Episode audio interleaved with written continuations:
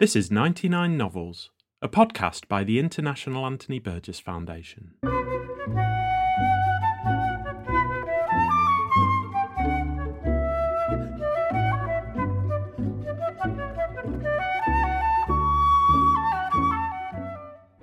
In nineteen eighty-four, the writer Anthony Burgess selected his ninety-nine favourite novels in English since the outbreak of the Second World War.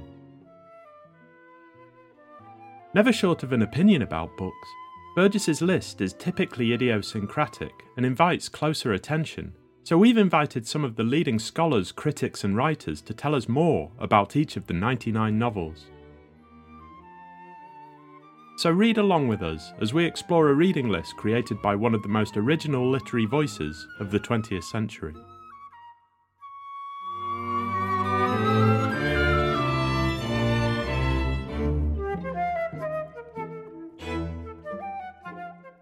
In this episode, we talk to writer James Walker about Saturday Night and Sunday Morning by Alan Sillitoe. The novel follows Arthur Seaton, a rebellious young factory worker who toils all week so he can spend the weekends drinking and fraternising with married women. But his life becomes more difficult when the consequences of his affairs with two married women begin to reveal themselves, and his burgeoning relationship with a young girl may mean he has to settle down. Sillitoe's writing celebrates the working-class spirit of Arthur and is a vital, alive depiction of the Nottingham streets in which he lives. Alan Sillitoe was born in Nottingham in nineteen twenty-eight. He served in the Royal Air Force and, like Burgess, spent time in Malaya during the emergency. He retired from the military and took up writing, living in France and Spain, where he formed a relationship with Robert Graves and began writing his most famous works, Saturday Night and Sunday Morning, and The Loneliness of the Long Distance Runner. He died in twenty ten after writing over seventy works of fiction, non-fiction, poetry, drama, and children's stories. James Walker is a writer who specialises in the fiction of Nottingham. He is a former member of the Alan Sillitoe Committee, an organisation created by Sillitoe's son, David, to raise awareness of his work. James created the Sillitoe Trail, a multimedia digital platform in which he explored the enduring relevance of Saturday Night and Sunday Morning. He has written about Sillitoe for B B C Radio three and was the last person to interview Sillitoe before he died. His current project is Whatever People Say I Am, a comic series challenging stereotypes. It takes its title from Arthur Seaton's declaration in Saturday Night and Sunday Morning. For all the links to James's projects and more, head to this episode's description, where you'll also find a list of the books mentioned. This is the last episode of the first series of ninety-nine novels, but we'll return with more episodes in autumn twenty twenty-two. Stay tuned to the Burgess Foundation's channel in the meantime for more explorations of Burgess's work. I'm Graham Foster of the Burgess Foundation, and I spoke to James Walker in March twenty twenty-two. James, thanks for joining us on the ninety-nine Novels podcast.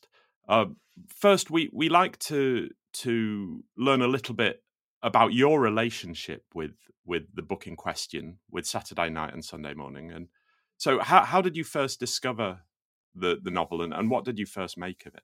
Like all of my reading, it came via Morrissey and the Smiths. Um, I grew up in the eighties and I just loved the lyrics of the Smiths, and there were so many references to Shelagh Delaney, Keith Waterhouse, Alan Sillitoe, I mean, just everything, Oscar Wilde. And being an obsessive fan, I then went and read the books and wanted to find out more about the quotes. And as time went on, I moved into literature and away from music, if you like. So I have Morrissey to thank for my um, for, for my vast interest in, in different authors. My first impressions of the book were it was absolutely incredible because it was writing about things I hadn't really heard before in literature. I mean, if you, you take the opening to the book, there's a twenty-one-year-old guy called Arthur Seaton who quenches his payday thirst by um, necking loads of beer in his local, the White Horse. He has a drinking game with a sailor. He throws over a couple in the pub and then he falls down the stairs head first. I mean, what a thing to read about, really. But what was really interesting for me about this character, this rebellious character, Arthur Seaton, was he wasn't just a drunk. He's he is belligerent and he is hedonistic, but he's very sceptical of all form, all forms of authority, and that had a very profound effect on me as a I don't know seventeen-year-old. It kind of installed in me that confidence to question everything and to believe in yourself and to not trust authority. You know, just because someone has a suit on or they're in a higher position than you.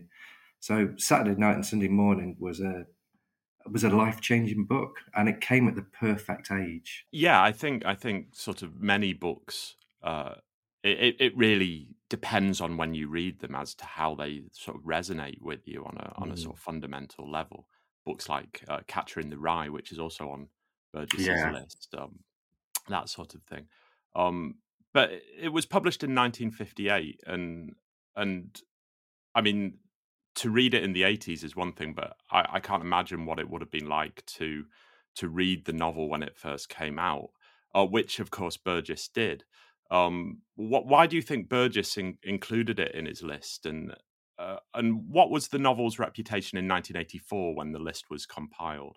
In his introduction to the ninety-nine novels, Burgess says, "I believe that the primary substance I have considered in making my selection is human character.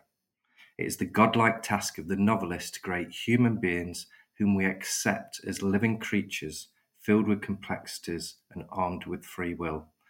Well, you don't get that more than in Arthur Seaton. I mean, this is one of literature's greatest ever anti-heroes. He does whatever he likes, no matter what the consequences. You know, he can be an absolute bastard, but we forgive him for that, because he's honest and he knows who he is. Um, and I think Burgess would probably appreciate that authenticity in this character that, I don't know, it doesn't feel as if he's mapped and planned out. It, it, it, it's a character that really comes out of the page. You know, you, Seaton is such a believable character. And, I mean, there's so many things I could quote from the book that illustrate this, but Let, let me give you one example. There's a scene where um, Doreen is having a gin bath. Now, Doreen is one of the two sisters that Arthur's been getting it on with, and she has a gin bath as in she's trying to have an abortion um, for Arthur's child.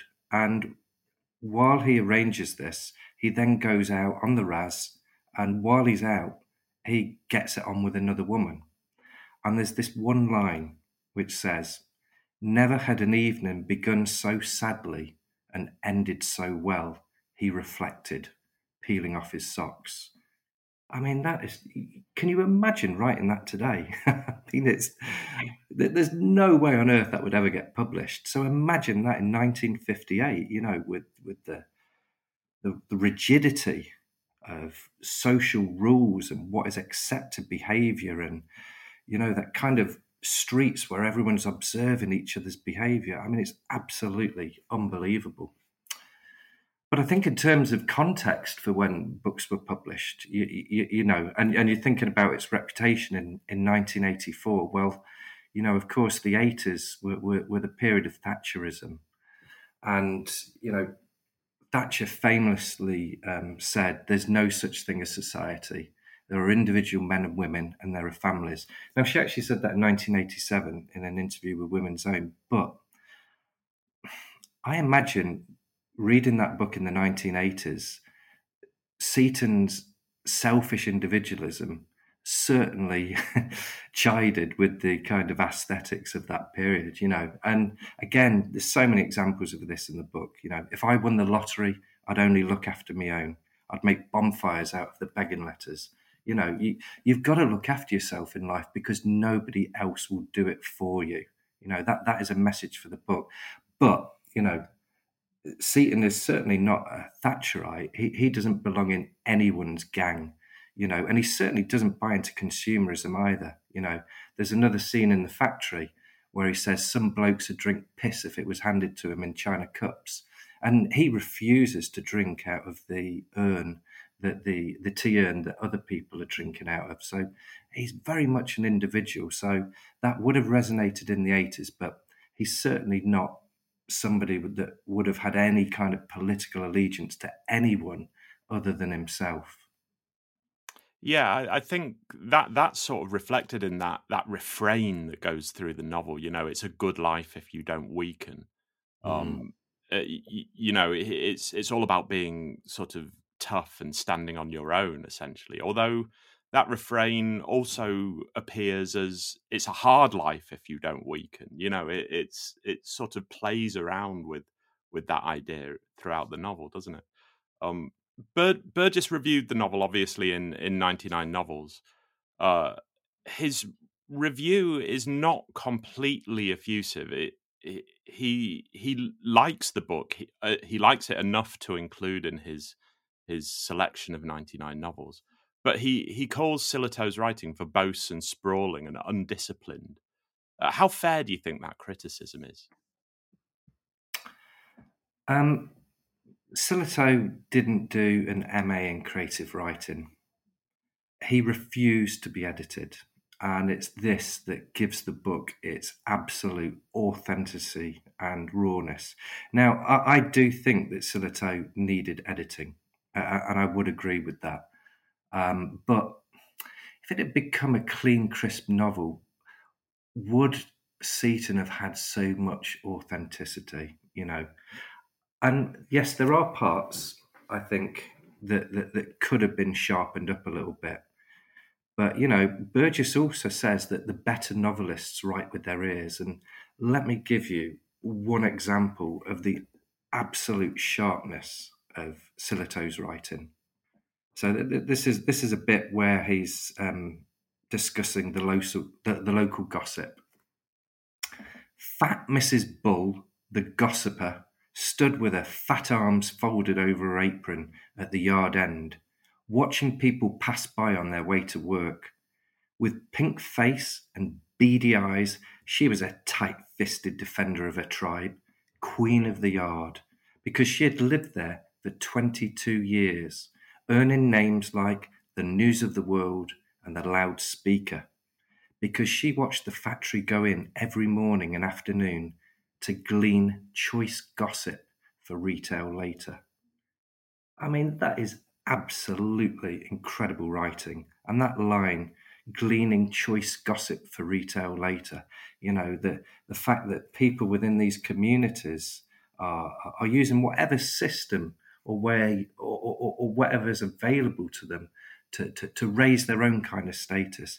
That, that writing's beautiful. So I would say to Burgess, yes, Um, there are parts that um, are undisciplined because Sillitoe was an undisciplined writer. You know, he left school o- early. He, he wrote as he saw things. Um, but I think we also need to recognise there is some absolutely beautiful pieces of prose as well.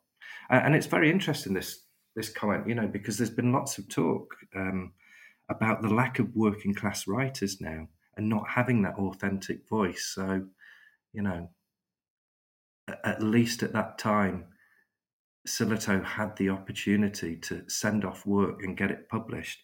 I wonder if um, a Sillitoe of today would be quite as successful. Yeah, I, th- I think that's an interesting thing to think about, really. I, I, the because I, I do think the novel is... is undisciplined, like Burgess said, but I think it sort of fits with what is being written about, as you've you've said. And and Arthur himself is a, an undisciplined character, mm. and he and he's sort of too clever for his own good in a way. So the the the way the the the book is written really fits with with Arthur and and who Arthur is in many ways. It, That sort of reflects Burgess's work in A Clockwork Orange, I think. Yeah, I mean, one one thing I would add, though, is, I mean, Sillitoe does return to a lot of these themes, and actually a lot of scenes that happen in Saturday Night and Sunday Morning do appear in other bits of work, and that is the benefit of having an editor, somebody that can say, no, look, you know, if you're going to revisit these themes, you've got to approach them differently, but uh, as an actual authentic voice, as you say, you know, it is undisciplined like Arthur Seaton. It, it, it works. It really does. I mentioned A Clockwork Orange there, that this novel, um, Sillitoe's novel, was published four years before A Clockwork Orange. And I can see threads between the two novels, uh, the youth violence, a suspicion of authority. Obviously, A Clockwork Orange is a lot more stylized, but um, the the impact of A Clockwork Orange was was huge in nineteen sixty-two. Did did Sillitoe's novel have a a similar impact in, in nineteen fifty-eight? How how was it received by the literary establishment? Well, I think one thing that, that, that we have to talk about, and that you've just mentioned there with The Clockwork Orange, is the violence. You know, that Saturday Night and Sunday Morning is absolutely ram-packed with violence. You know, you've got women fighting women, you've got men fighting men, you've got husbands against wives. You know, you, you're talking about a community where everyone lived inside each other's pockets, you know, a tight terrace streets. Everybody knew what was going on. Everybody lived the same kind of lifestyle. You know, you worked at the rally, you went to the pub, you came home. And as a result of that, you know, Sillitoe's painted a very particular picture of working class life. And that obviously um, was very difficult for publishers to accept. You know, pr- prior to this, a lot of working class novels were, you know, they were written from a middle class perspective, looking down, you know, that, that view from the top of the hill, as it were. Um, but Sillitoe was writing from the inside, and it was so raw, it was so unrelenting, and it was so unapologetic that, that this was a real trouble uh, for people to deal with. I mean, let, let me give you a couple of examples. Um, so w- when um, Arthur is taking one of his ladies off for a bit of fun, Sillitoe writes, "He knew he was hurting her, squeezing her wrist as he led her deeper into the wood, but it did not occur to him to relax his hold." Now, again, if you think about a, a line like that in the, you know, today in the era of Me Too, I, I mean, it would... I don't think you'd even be able to publish that nowadays, to be honest with you. Publishing that in nineteen fifty-eight, you know, that, that almost suggestion of forced sex, it would have been very, very controversial. And that, that's the thing with Sillitoe's writing, you know, the, the violence is in the adjectives a lot of the time. You know, he's dragging people by the hand, the sun is beating in your face. You know, if he kissed someone, he smacks them. You know, it, it's... It's a, the people are violent, the language is violent, and this was difficult for people to um, deal with. And there's a beautiful scene where he um, walks home from the pub, though, that again, it's getting across this kind of violence of this character. So it goes, "He remembered his journey to the house, a vague memory of battles with lampposts and walls and curbstones, of knocking into people who told him to watch his step and threatened to drop him one. Voices of anger and the hard, unsympathetic stones of houses and pavements." I mean, just everything is aggression there, from the environment to the things under your feet to a lamppost becomes a threatening thing, you know. So I think this was very, very difficult for publishers to deal with, and a lot wanted a more edifying narrative, you know. Um, and there was a genuine fear, I think, that the book would incite hatred for decent working men among its potential readership. I mean, there was a Nottingham councillor that wanted the book banned because he thought it, the reputation for Nottingham would just be absolutely uh, terrible. But I think what we need to remember is that Sillitoe grew up in abject poverty. I, I, I mean... hopefully a kind of poverty that is unimaginable today. You know, his mother turned to prostitution at one point to feed the family, and his father, who was violent and illiterate, was imprisoned because he couldn't afford to pay um, the food he'd acquired on tick. I mean, the Sillitoes moved about a lot. So, you know, he is writing with such devastating accuracy about um, the world in which he grew up in that it absolutely scared the living daylights out of the literat- uh, literati. I mean, they didn't know how to deal with it. And quite interestingly, um, w- one of the books on Burgess's list, of course, is John Brayne's Room at the Top. Well, when the critic Peter Green read uh, Sillitoe's novel, he said the room at the top was like a vicarage tea party in comparison. You've, you've indicated some of Arthur's sort of upbringing there, and Arthur is is a an angry and violent character, and, and often quite unlikable. I mean, you've you've given examples of his his violence towards women, uh, you know, his his general demeanor. Um, but one thing you haven't mentioned is that he, he shows signs of guilt and shame when it comes to his behaviour. Uh, just glimmers, you know, not not uh, sort of big monologues or anything like that. But there are there are sort of signs that that he he doesn't like his own behaviour. Um, do you think that the novel has a moral core, and and do you think that reveals itself as the story progresses? I don't think it's so much that Seaton doesn't like what he's doing. I think it's more of a case that he can't help himself, you know, and, and that is the great contradiction that all of us face as human beings, you know. We, we, we may want to do something, or we may know what the right thing is, but, you know, there's something pulling us um, in a in a different direction sometimes. Um Sillitoe was certainly not the kind of person to pass judgment on others, you know, and I definitely, definitely do not believe that he would set out to write a novel with a strong moral message. I, I just don't believe that he's that kind of person. Um, but clearly, Arthur Seaton goes on a journey in that book, and um, we can see that um, in the format of the book. You know, um, to go back to your early point about, you know, um, the, Burgess saying the book is undisciplined. Well, the, the book does have a format, you know. It's set in two parts, Saturday Night and Sunday Morning.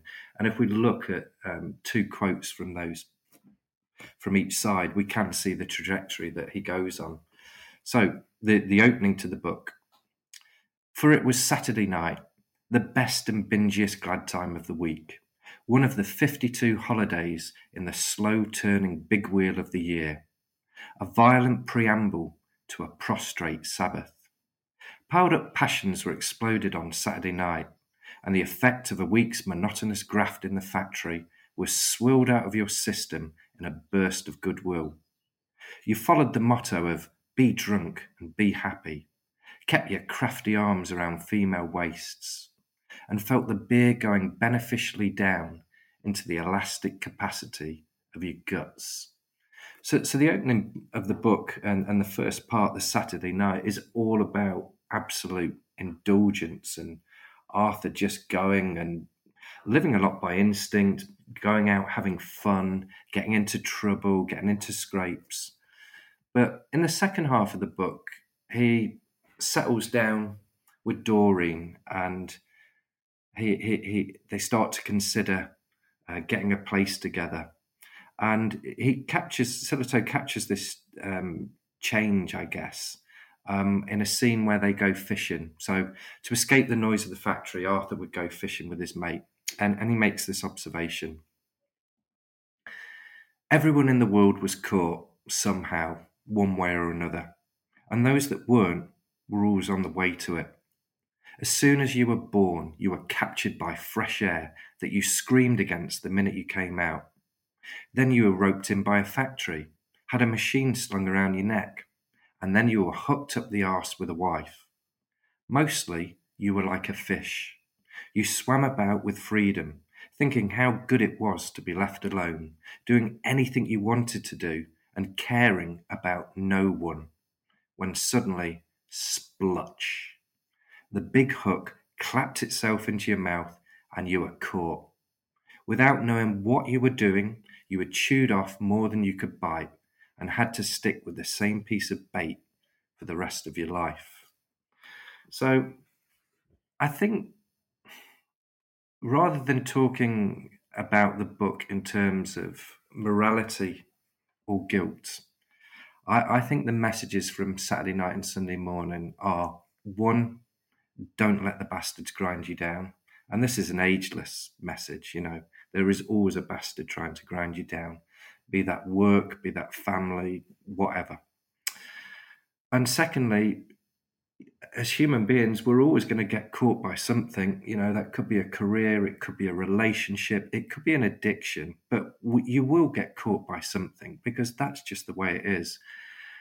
And I think that what he is really saying to us is, you know, it is inevitable, the kind of process of life.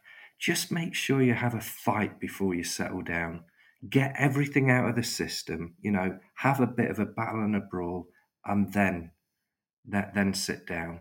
And I think what he doesn't like is somebody that hasn't had fight, somebody that hasn't given life a shot. They've just gone straight into the marriage and not thought about who they are or their place in the world. And that really is the thing that makes this such a fantastic book, because that is the human condition. Yeah, I, I think there are so many sort of male characters in, in the novel that are sort of thwarted in some way, whether that's by marriage or or the the, the job at the factory or or what whatever it may be. You see them sort of on the fringes of of uh, of Arthur's world and, and in the pubs and and you know in, in their living rooms sometimes. Uh, and I, I think that that's a, a really good counterpoint for what you were, were were saying about Arthur's opinion that you should you should have the, the fight before before you you inevitably settle down.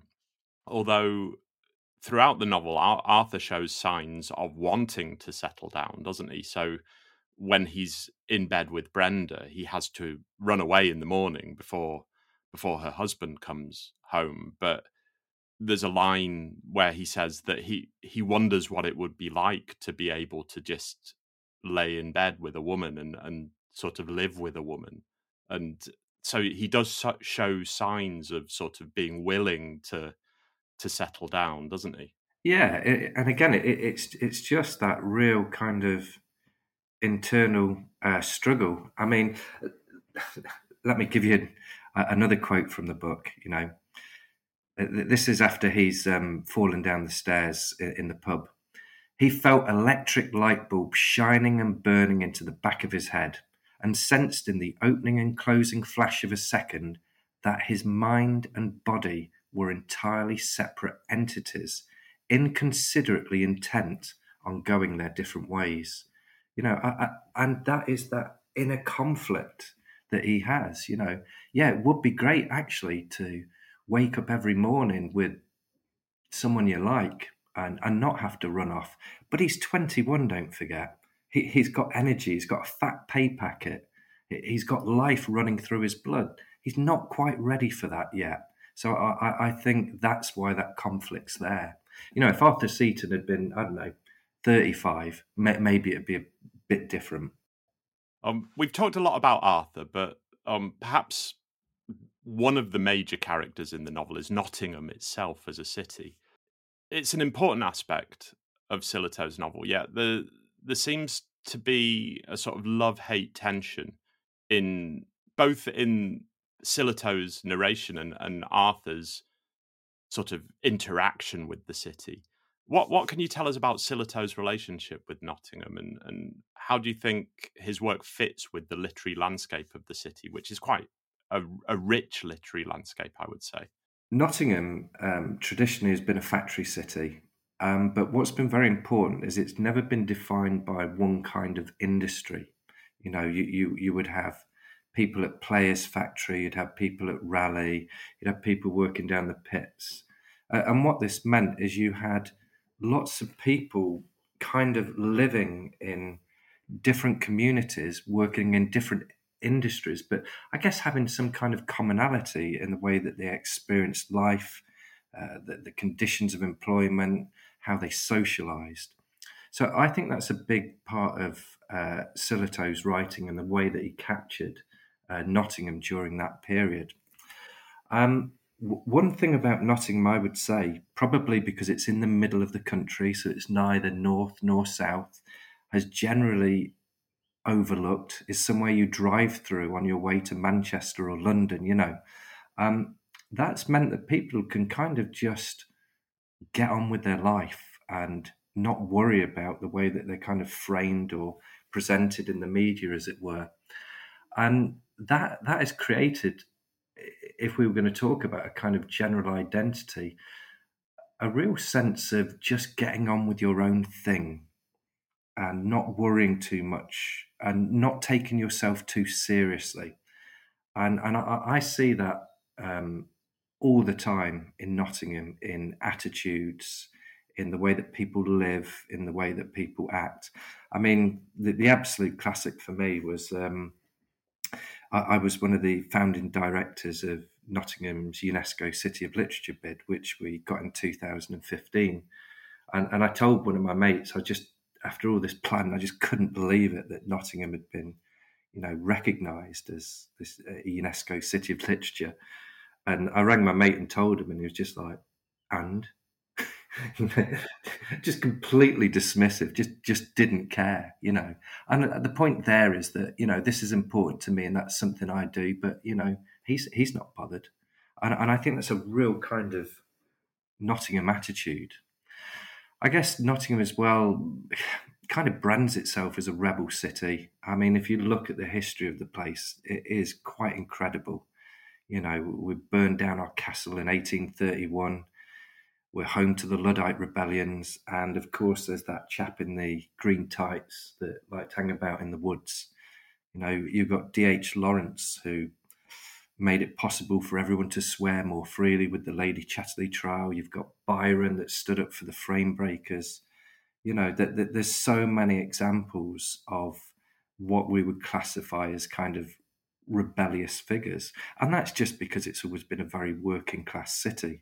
So there's always been something to fight for. So I, I guess Sillitoe's writing kind of um, fits into that. In terms of his relationship with the city, he, he loved Nottingham. He loved Nottingham people. He, he came back regularly. But, of course, he, he's an intelligent man. You know, when he got pensioned off from the R A F, he was able to live an exciting life. He was able to move abroad, which is where he... He, he he penned Saturday Night and Sunday Morning, you know, sitting in the sunshine under an orange tree. He, he came back and he moved to London. He, he was mar- married to an American woman, you know. Sillitoe was obsessed with maps as well, you know. His, his room was full of them. So he had a real thirst for kind of travel and adventure. So he left Nottingham as as you would do, you know, when you have a desire to see different places, but I think he really, really loved the place as well, and he had a real affinity with the people here and here, and came back lots and lots of times. I, I think that's another parallel with with Burgess, who left Manchester um, at the start of the the Second World War, and and maintained a, a sort of pride in the in his Mancunian heritage, and and went back often and. The the Manchester and the people of Manchester infected his his writing right the way through his career, even though he lived in Monaco and France and, you know, Malaya, uh, all over the world basically. But Manchester still sort of loomed large, and that that strikes me as very similar to what you're saying mm. uh, about Sillitoe. One of the things I'm interested in in the novel is the actual writing of of that that the novel contains, which I, I think is endlessly fascinating. Uh, in nineteen seventy-nine, Sillitoe said that, that the novel had no theme in his head except the joy of writing. Um, and I think that, that that phrase, the joy of writing, is is evident on every page of the novel. It sort of leaps off it. And perhaps that that goes back to what Burgess described as the undisciplined writing, but it's sort of electric. It, it it's, you know, you can tell the writer of this novel had fun writing it. Do you think um, that that Sillitoe's statement that the novel had no theme except for the joy of writing is is supportable? Do you think the novel has a deeper thematic resonance that goes beyond the this, that sort of electric writing? I think that when Sillitoe uh, was writing, I, I think, like many writers, he just enjoyed the joy of that process. You know, writing is a conversation with yourself. Writing is free therapy. Writing is a wonderful, indulgent act that enables you to just make sense of your life and the world you live in. So I imagine that when he sat down, you know, he, he enjoyed the opportunity to write. And I think that's a key thing here, thinking of his life and the poverty that he grew up in. You know, his father saw buying a book as a waste of money, as you would do if you couldn't afford to eat, you know. So when Sillitoe says that, you know, he was enjoying the joy of writing, that meant he wasn't in the rally factory, you know, with that noise and bustle. You know, he he had a liberty and freedom that came with writing. So I genuinely believe that he sat down and just loved that indulgent process of being able to tell the world how you feel. But clearly, you know, we write for a reason. That there's something at the back of our head gnawing away at us that we want to convey and communicate with the rest of the world. Um, and there are lots and lots of themes in in Sillitoe's work, you know. For me, Saturday Night and Sunday Morning is described as a working class book. And of course it is a working class book because it it's set in a working class environment, but it's a bit more nuanced than that. It It's an existential novel, you know. Arthur Seaton is trying to define his own meaning in life and making bad decisions, getting beaten up, getting in trouble. That's part of the process. But, you know, he's someone that's just trying to survive and make the most of difficult circumstances. And there's that line in the book, I think, that resonates with all of us. I'm me and nobody else. And whatever people think I am or say I am, that's what I'm not, because they don't know a bloody thing about me. So, you know, the the theme in this book is an individual struggling to survive, you know, a person figuring things out for themselves and getting it wrong, but at least it was their decision uh, and not anyone else's. And I'm sure that Sillitoe didn't sit down and think, I'm going to write a book about the human condition and the importance of making mistakes in life. Of course he didn't, but, you know, what comes out of a book is from the back of someone's skull, you know, and clearly there are themes in that book about individual freedom. And I should also point here, you know, Sillitoe hated labels. You know, he didn't want to be a poster boy for anyone's gang. And he really, really hated the angry young men label, you know. Uh, as he said, why would I be angry? I'm being paid to write. I'm sat in the sunshine. What, what on earth have I got to feel angry about? But, of course, you know, when when we read the book, we, we, depending on our own social circumstances, I guess, we, we see and interpret those words in very different ways, and maybe it feels angry to other people. But for Sillitoe, no, he was loving writing, and uh, it it enabled him to live a happy, successful life. One thing we haven't mentioned, and that, that I don't think is mentioned all that much when talking about Saturday Night and Sunday Morning, um, is to the the extent to which the novel is is about the consequences of the Second World War. There are there are very brief scenes in the novel that are set during the Second World War. How how is the war depicted in the book, and, and how are the, the characters shaped by their experiences of the war? Well, again, you know, for a war to work, you need lots of people to sign up and give their life for someone else's cause and someone else's argument. And as a result of that, I, I think this feeds into that sense again of individual freedom, you know, th- this book is a fight for freedom, and, and it's this is why it's so anti-establishment. I mean, again, if I read one little passage, factories sweat you to death. Labour exchanges talk you to death. Income tax offices rob you to death. And if you still got, if and if you're still left with a tiny bit of life in your guts after all this buggering about, the army calls you up and you get shot to death. So, you know, lots of people, a lot of Sillitoe's family and that generation, you know, they've experienced war. They've seen how horrible it is. They know what it means. And as a result of that, you know, you've got to escape these things if you can. Uh, and there is a scene in the book where one of the relatives um, manages to dodge the draft, you know, and it's kind of perceived that he's got one over on the governors. He's got one over on the system. You know, he's put two fingers up to the authorities. So, you know, it's not a kind of, certainly not uh, a sense of patriotism that you should go and fight. It's just another battle that you're dragged into uh, against your will, you know. Arthur Seaton as well, he gets sick to death of people harping on about the good old days.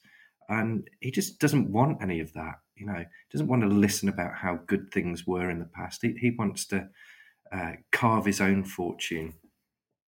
And again, in terms of the, the changes of uh, of that society, there's a, another quote, and this is at Raleigh.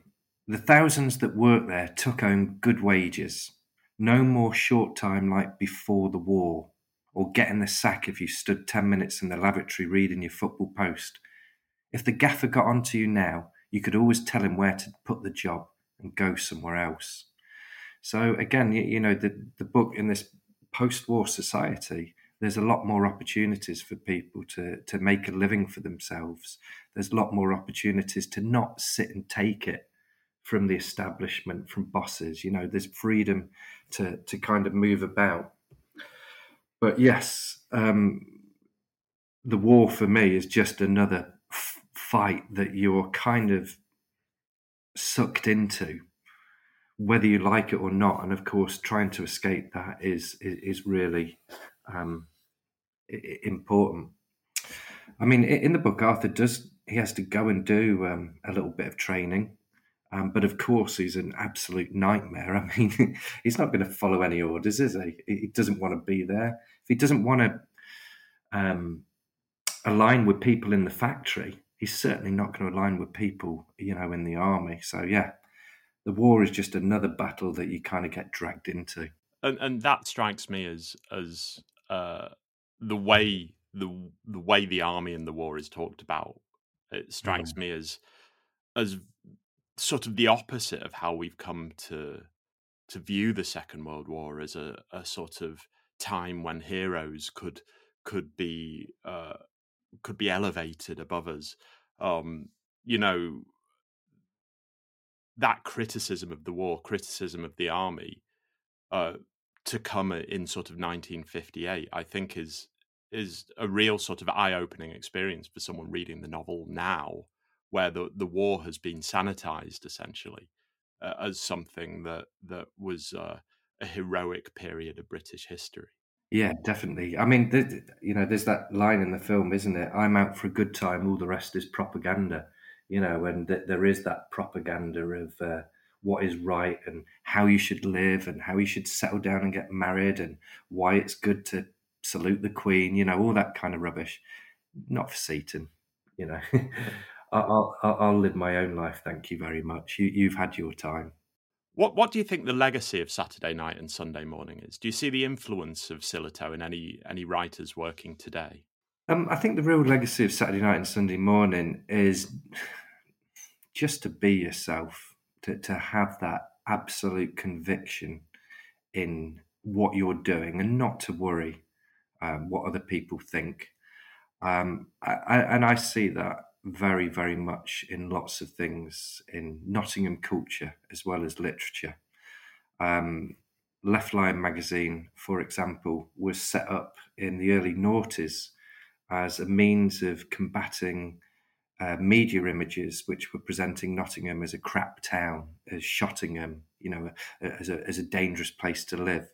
And Left Lion, I guess, is a little bit like Viz meets Time Out. It doesn't take itself too seriously. And it does use Sillitoe's strapline, I'm out for a good time, all the rest is propaganda, on the header uh, uh, of each issue. So Sillitoe certainly lives on there. Um, Nicola Monaghan's The Killing Jar, I would say, is a Sillitoe-esque kind of book. That That's a story about a, a a young girl called Kerry Ann who grows up on a council estate. And again, she's got to survive these kind of tough conditions uh, uh, and live by her wits to get through. And um, Sillitoe did actually review um, Nicola's book, uh, did read it uh, and, and thought it was a very, very good book. So she, she was endorsed by him. But um, one really good example I'd like to share with you um, about the legacy of Saturday Night and Sunday Morning and Sillitoe, and that whole idea of, you know, being yourself, is a thing in Nottingham called the Rebel Trail. So um, at the moment, there's been lots of rebranding of Nottingham as a rebel city. Um, and as part of that, there, there's been talks of uh, literary walks and stuff like that. And a couple of people in Nottingham, um, Rob Howie-Smith and Mark Shutter, uh, decided to do uh, a rebel trail whereby they created um, little uh, plaques with quotes from Sillitoe, Byron and Lawrence, and then they put them around Nottingham. And on each one, it's got the kind of symbol of Nottingham, UNESCO City of Literature. Now, the reason I call this Seaton-esque or Sillitoe-esque is, first of all, they didn't ask if they could use the UNESCO City of Literature branding. They were just like, well, I live in Nottingham and we are UNESCO City of Literature, so I'm endorsing myself. Number two, they couldn't be bothered to wait for the council to approve everything because they knew that would never happen. And number three, um, there were concerns about costs and things like that, because they did originally approach the council. So they just funded it for themselves, went out in the early hours of the morning, stuck it up around town, and then all of a sudden everyone's doing these kind of literary trails, talking about these things, and nobody knows where it came from. You know, that for me is the Nottingham spirit. You know, it's just get it, get it done. Just worry about the consequences after. And the perfect way to describe Saturday Night and Sunday Morning and Arthur Seaton's sort of worldview, I think. Um, this final question, we're asking every guest on ninety-nine, the ninety-nine Novels podcast, uh, if you could choose a hundredth novel to round off Burgess's list, what would it be and why? So the book I'm going to go for is Sillitoe's last published novel. Uh, it's called A Man of His Time. So A Man of His Time, like Saturday Night and Sunday Morning, are both books that kind of depict England on the brink of change. So, you know, as we've chatted today, Saturday Night dealt with the kind of transformations in post-war Britain. But A Man of His Time follows the fortune um, of a blacksmith's family from the late eighteen hundreds um, up into the present. And what we see really is the kind of damaging effects of modernity um, upon skilled tradesmen. In particular, the replacement of independent living with the welfare state. So quite a controversial theme again here from Sillitoe. But the reason I'm suggesting this book is it features the tyrannical figure of Ernest Burton, who is Arthur Seaton's great-grandfather. He's a hard-grafting blacksmith who reigns over his eight illegitimate, sorry, his eight legitimate children with an iron fist. He rules over the house with a mixture of loyalty and obedience, fear and hatred. He is, without a doubt, the toughest literary figure I have ever read in my life. He makes Arthur Seaton look like a pussycat. So if you love Saturday Night and Sunday Morning and you like bastard characters, you have to read A Man of His Time. Excellent. Well, that's quite the recommendation. James, thanks for joining us on the ninety-nine Novels podcast. I've really enjoyed learning more about Sillitoe, and I can't wait to read more. Okay, thank you.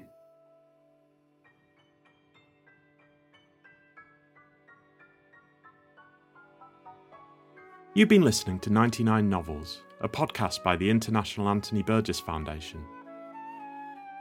The theme music is Anthony Burgess's Concerto for Flute, Strings and Piano in D minor, performed by No Dice Collective. They can be found online at no dice collective dot com. For more information about Anthony Burgess and the work of the Burgess Foundation, visit w w w dot anthony burgess dot org. If you'd like to join in the conversation and suggest your hundredth book to add to Burgess's list, you can use the hashtag ninety-nine novels on Twitter. If you've enjoyed this episode, don't forget to leave us a review and subscribe wherever you get your podcasts.